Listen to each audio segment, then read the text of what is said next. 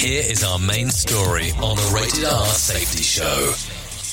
Yeah, you know how it goes. You do the work. You go out there, you hang out, you do some stuff. You're proud about the things that you did. You want to talk, you want to brag, you want to tell someone, hey, listen, this is what I have going on. This is what I did. This is what we're doing. This is what the world likes. And then you run into the problem. Do you know what the problem is? Well, let's talk about the problem. Maybe that's the um, that will be the easier way to do it. The problem is simple. The problem is when you start talking about the work that you do, but you do it in this lovely format here where you start talking in lingo. You know what I'm talking about? You know, the lingo thing, where we start talking about the work that we do, but using jargon. For some reason, we have the problem of talking in jargon opposed to talking to other people in exactly what we have going on. And listen, it's not a safety thing.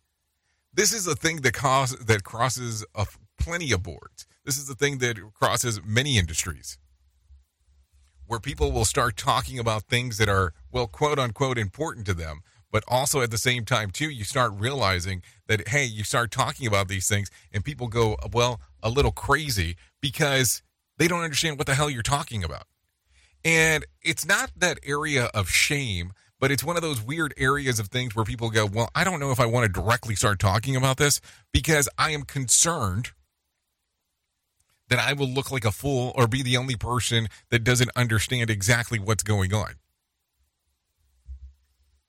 You know what I'm talking about. You know that you've been in some of those events where you want to ask the question, but you don't want to be that person that's spotlighted by the weird question. It, it happens. It's not like this is entirely unheard of. Let's be realistic here. But think about this for a moment. Why is it that we have this habit across whatever industry that we're in to talk in jargon? Where we have this habit where we want to start talking in a format or in a way that doesn't make sense to others. How come we can't just simplify some of these things and help them out? Like, seriously, think about this for a moment as we're talking about it opposed to it being one of these very difficult things to do, why don't we just try to um, make it slightly easier in regards of uh, getting people the info, getting people what they need? There is ways to go about this because think about it real quick.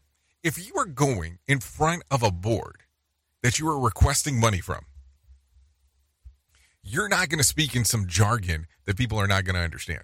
It's just not going to work that way. It's just kind of the the normalcy of how life is. So when you take a look at this for a moment, why is it that we do this when it comes to the standpoint of talking about other things to others? So, if for today, when you're going to use these jargon words, when you're going to use these abbreviations that maybe somebody else that's in the room might not understand, reconsider it yeah, it's going to take you a little bit longer to explain it, but it'll be worthwhile because everybody in that room or everybody in that discussion will feel included. Included. Think about how important that will be. They will feel included where they might feel currently excluded from the information. Could you do that for today? Give it a try, see how it works out. If it works for the day, why don't you try it for a week?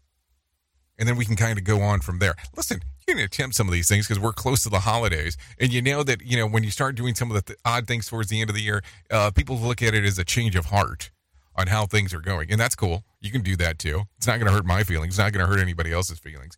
But look at what the potential problem could be by using jargon opposed to using real world words. Think about that today. Maybe that will take you to places that you didn't expect it to, but it could take you somewhere that might be worth going to. Oops! What did he just say? We at Safety FM don't always agree with the viewpoints of our hosts and guests. Now back to real safety talk on Safety FM. Don't go anywhere. You're listening to the home of real safety talk. You are listening to Safety FM. We'll be right back.